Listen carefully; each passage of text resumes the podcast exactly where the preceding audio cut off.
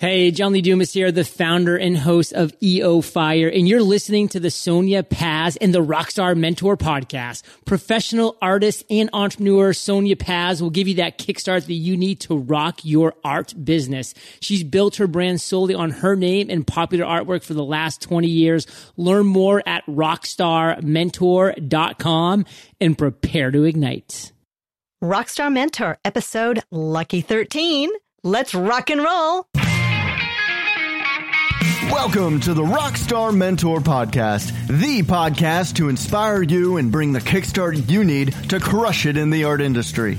We'll bring you creative insights, inspiring interviews, valuable resources, and art marketing, along with decades of experience to provide you the strategic approach to unleash your creative talents and rock your inner entrepreneur.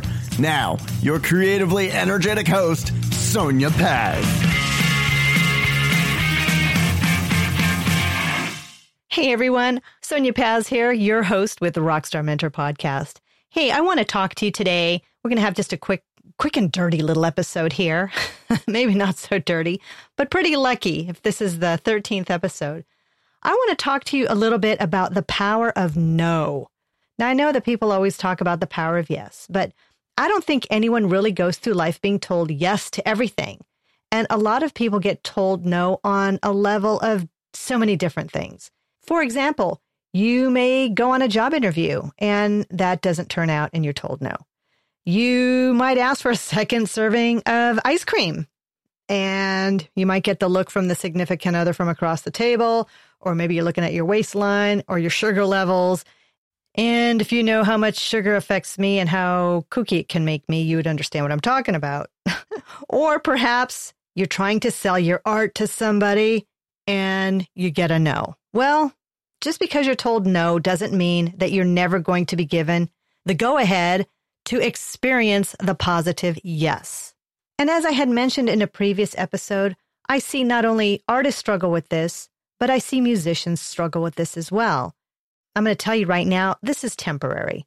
For example, if you look at shows like American Idol or America's Got Talent or other of these reality shows where competitions are a factor and part of the, the whole game, where people get eliminated. And that doesn't mean that they go away and think to themselves, well, I'm a total complete failure and I'm never going to amount to anything. Because I'm going to tell you right now, attitude is everything. Make the positive reality. Don't let anyone step on your dream. If I was to go out and extinguish myself with all of the negative comments or discouraging demeanor of others throughout my life, especially in the choices that I've made in my life or the jobs that I have decided to pursue with my life, including my art career, I'd be nothing. I wouldn't be sitting here talking to you about it. I would not be sitting here talking to you about this on a truthful and sincere platform. If I had decided to entertain those thoughts and ideas and mindsets of others, I wouldn't have my art business be successful. I wouldn't have my artwork hanging in thousands of homes. And I just want to give you this to you as a reminder, everybody.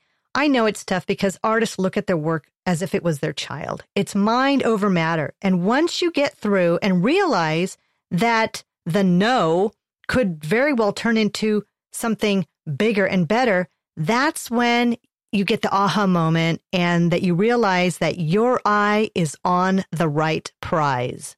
I just wanted to bring this up to the surface today just to give you a quick short episode and to remind you and to reinforce in you that you are absolutely amazing and that there are obstacles and there are obstacles in life and there are obstacles with having teenagers and there are obstacles with having a new pet. There are obstacles with everything these are obstacles that can be overcome so easy with the power of positive thinking and just keeping your eye on the prize. And just remember that the power of no is the conquering of yes.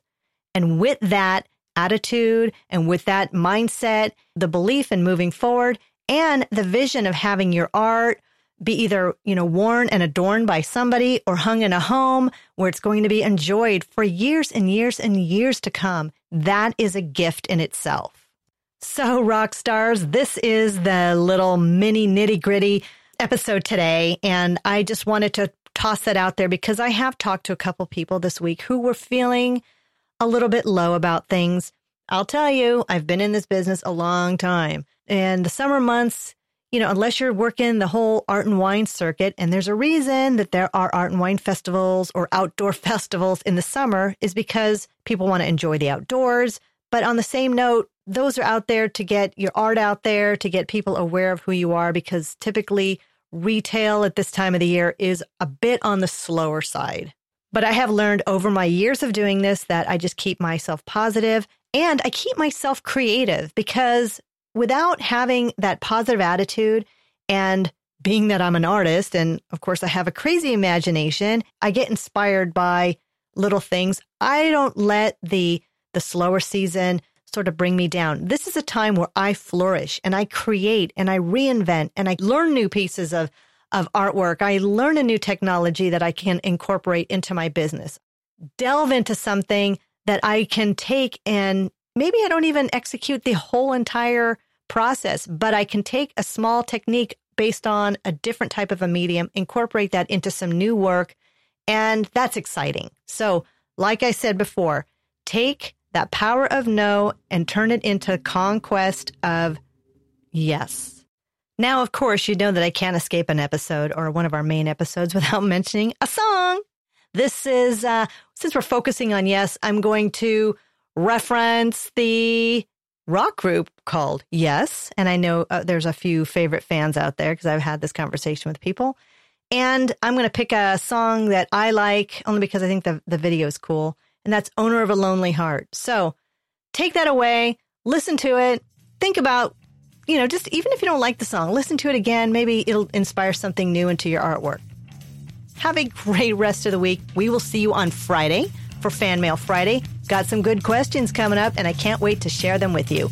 So, with that said, peace out, everyone.